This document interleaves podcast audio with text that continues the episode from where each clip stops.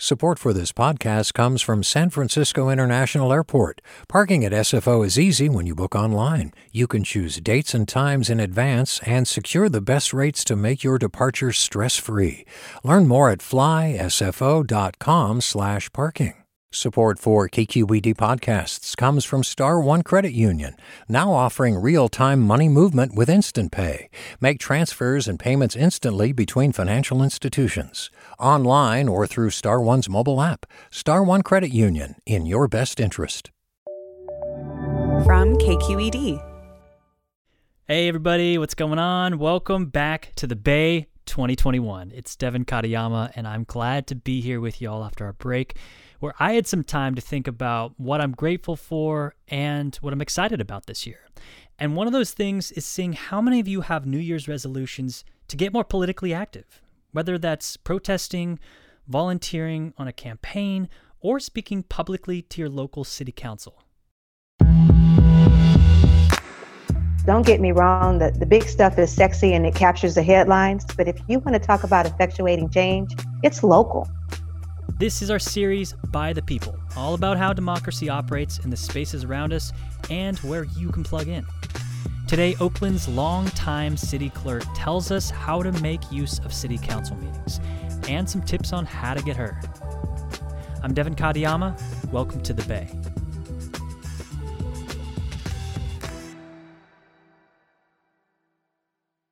Support for this podcast comes from San Francisco International Airport. Parking at SFO is easy when you book online. You can choose dates and times in advance and secure the best rates to make your departure stress-free. Learn more at flysfo.com/parking. Support for KQED podcasts comes from Star One Credit Union, now offering real-time money movement with Instant Pay. Make transfers and payments instantly between financial institutions, online or through Star One's mobile app. Star One Credit Union, in your best interest. Serving as a clerk, I probably signed more than 16,000 pieces of legislation. Oh gosh, worked with 7 iterations of council, 14 city administrators, 4 mayors. It's been a wild ride. LaTonda Simmons is the assistant city administrator for the city of Oakland. But before that, she was Oakland's city clerk for 16 years. Now, a city clerk has a lot of responsibilities, and one of them is to run the city council meetings. It's a big job. I'm fortunate to say that I believe the public has seen me as sort of their champion and their advocate because, you know, my whole interest is making sure that the public has a chance to be a part of the discussion and the decision-making process in terms of wherever it is that they want to go with it. It's their spectrum, right? But they should be availed the opportunity to have the highest and most engaged part of the process so that they know how this will affect the quality of their lives.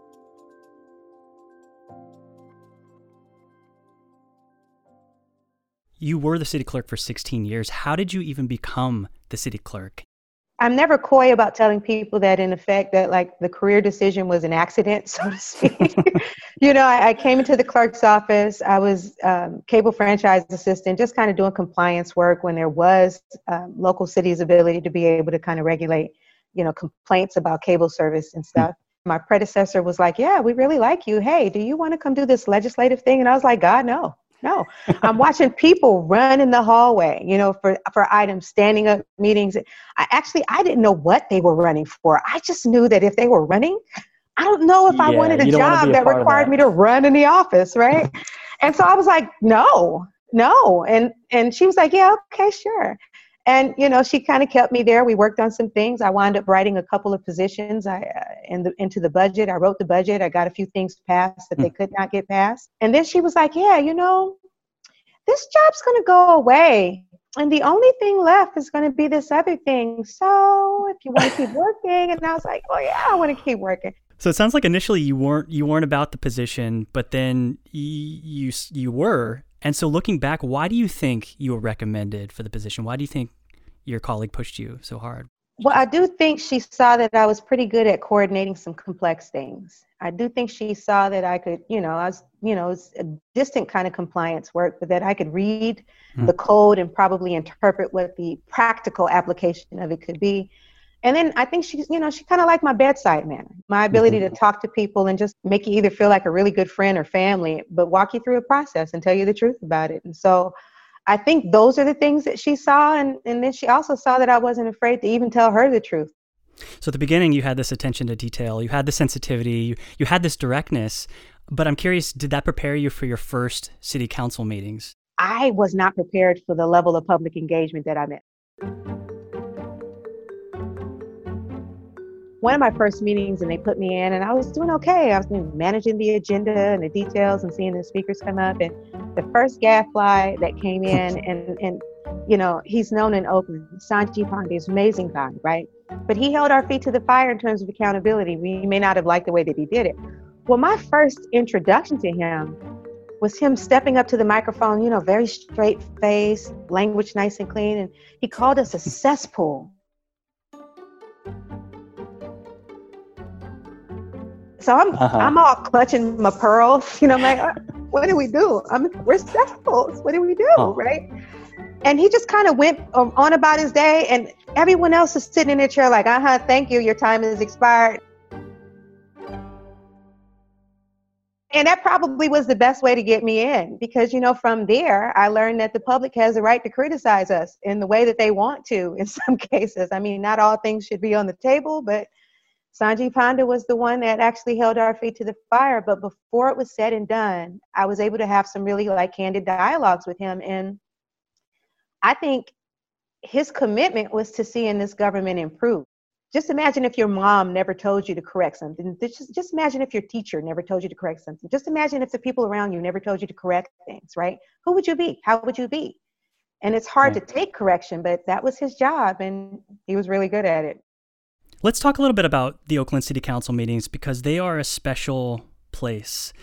Oakland is a special place because I feel like there's just a high level of public engagement in Oakland.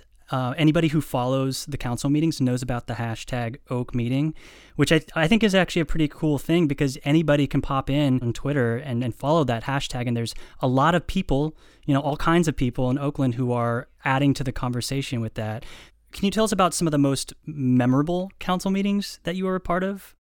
So when I came into this role and just kind of walking in with my whole interest of making sure that people could be heard, the thing that sticks with me still right now today, and it always will, and it doesn't really matter what the topic is, it's when I hear someone walk into chambers or walk into the room and they're monolingual and it's not English, and they say, I just found out that you're going to vote on this thing that's going to change my life.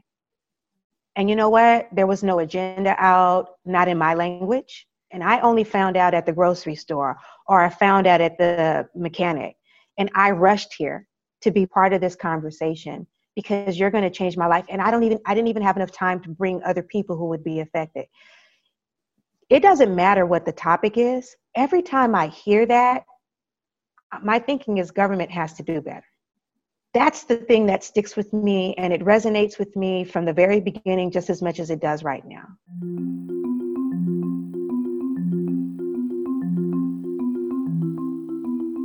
For people all over the Bay Area who care about, what's happening in their communities, what is it about city council specifically that makes it such an important place to engage and show up?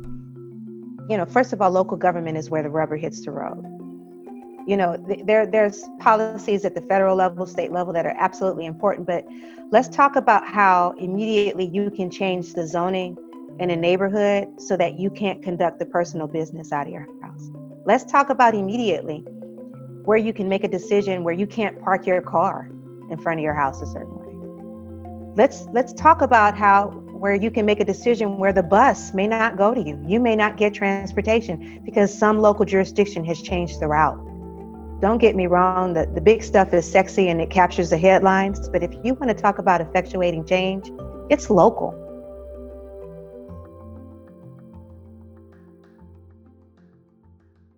For people who do show up to city council meetings, or on Zoom for that matter, over the last year, what's the most impactful way for individuals to get the council to listen to them? It has been to speak.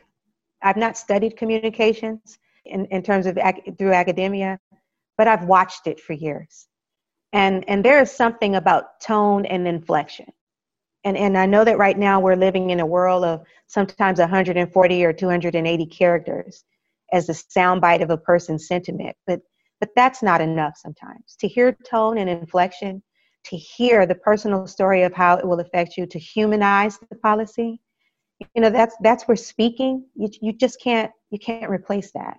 Yeah. And certainly in Oakland City Council meetings, I've seen people get up and make really vulnerable, passionate statements. And I know that you have as well. Are there public testimonies that have still stuck with you till this day that you remember? There are. Every homeless conversation resonates with me because I was homeless at one point in a past life. And so it resonates with me a certain way. I mean, you know, I remember as a child what it was like to be displaced and how just being displaced meant that you didn't deserve to have your dignity and how it was taken away by opinion, you know, because you were unhoused. Mm-hmm. People are laying their souls bare in these meetings, advocating. I hate to use words like advocating, but really pleading for intercession so that they can have a quality of life that they ought to be able to have. Those will always resonate with me. Well, let's talk about how to make that dialogue just a little bit easier for people who are being so vulnerable. Certainly last year, we've seen a lot of people step up for the first time and address their city councils, you know, in terms of all kinds of different issues, you know, especially around policing, I'm thinking of after the George Floyd protests. And it can be a really scary thing to do, to be vulnerable in that moment and to address people who have the power. And so I'm curious, if you're helping somebody prepare for the first time to address the city council, what tips do you have for that person? What I say to people is like, don't let the space of time get in your head. You know, really try to own whatever the amount of time is, and then try to, as best you can, take advantage of all of the avenues. Because believe it or not, it's the duty of this government, the policymakers, and the administration to listen. Not to just sit there and just hear it and move on. I know it feels that way, but really to listen. And your voice is fortified when you are repeating yourself. And I know that that's a lot of work. And I know the public often feels like I ought to be able to say it the one time and that's enough. But believe it or not, we need to hear it. That is what continues to keep us focused on change.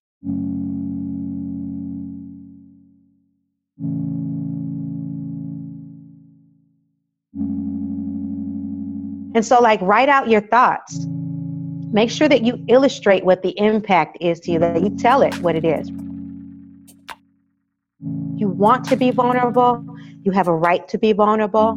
But I also don't want you to feel as though you are really gutting yourself and you're losing your dignity by telling a story. So you don't have to tell us the grit if you don't want to. But if you think the grit really illustrates the impact and you are comfortable doing so, then this is your space to make that point.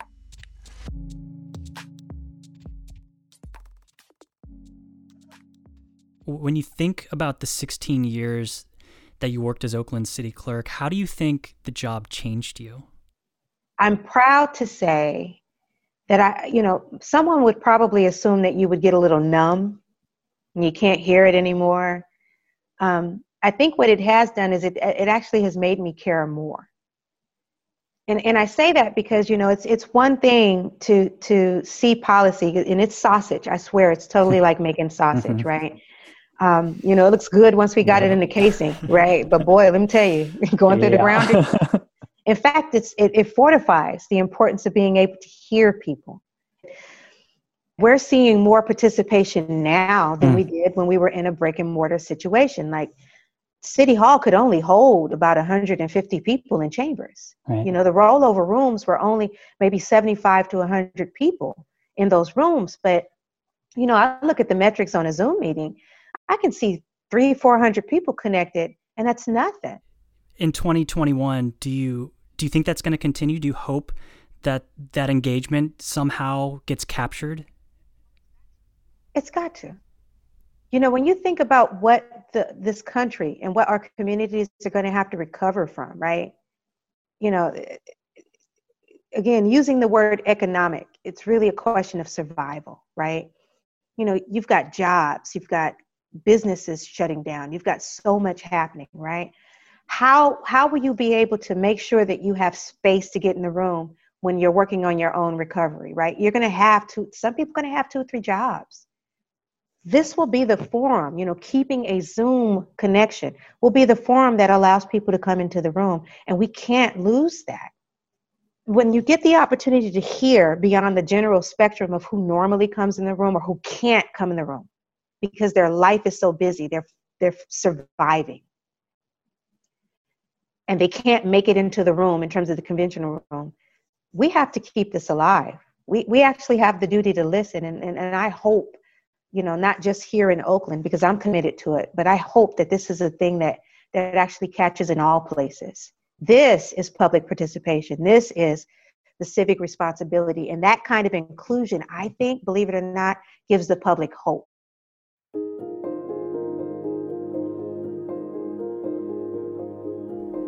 Thank you so much. I really have enjoyed talking to you. You're welcome. Thank you.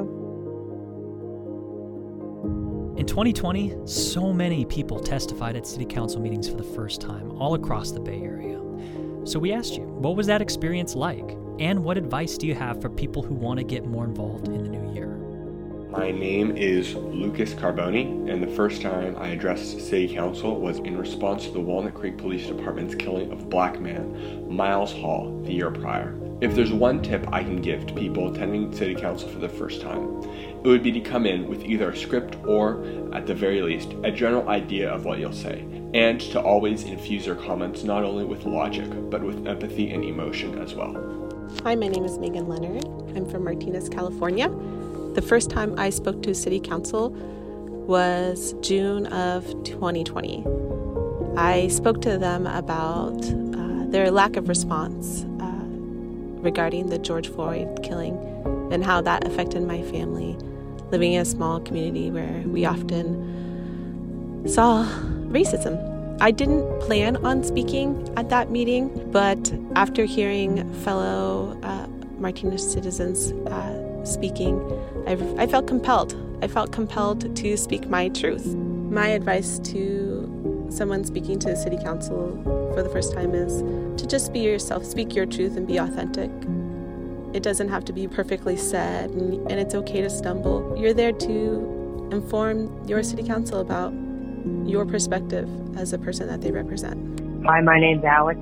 I work at a housing nonprofit in San Mateo County, based in San Bruno, and I've kind of made a living off of making public comments. You want to know that most of your comments are public record as well as email. Find out how long public comment is, because it can vary. Outrage and wonk definitely has its place, but more often than not, empathy, sympathy, stories, and compassion do more to move folks than stats, efficiencies, and general anger. And know that regardless of your status, your residency, and your stake in life, whatever you choose, you have as much right to make comments and be at that public meeting as anybody else. My name's Moxie, and the first time I addressed City Council was September 1st of this year about this racist comment a council member had made regarding a police statistic in a public safety meeting. It was terrifying, but also so empowering, because I was like this little 16-year-old in front of all of these grown-ups who I thought knew everything. If there's one tip I could give to people attending a City Council meeting for the first time, it would be speak your truth, you know? What you know, what you feel, and just know that's the best you can do. You probably won't change everyone's hearts or minds, but you're getting your side out there, and that's how change starts. Thank you so much to everybody who called and who shared their experience with us. We really appreciate it. LaTonda Simmons is the Assistant City Administrator for the City of Oakland and served as City Clerk from 2004 to 2020. This episode of By the People was produced by Erica Cruz-Guevara, Kiana Mogadam, myself, and our editor, Alan Montesilio. I'm Devin Katayama. That's it from us. Welcome to 2021. Hi, I'm Tyler Foggett. Join me and my colleagues as we go beyond the headlines and deepen your understanding of the forces shaping our world today on The Political Scene, a newly updated podcast from The New Yorker. With episodes 3 times each week, The Political Scene accesses the sharpest minds in politics for insight and analysis about everything, from abortion rights to the war in Ukraine. Make sure you're following The Political Scene, available now wherever you get your podcasts. Hey, John Favreau here. There's no shortage of political takes in 2024, but quantity doesn't cut it.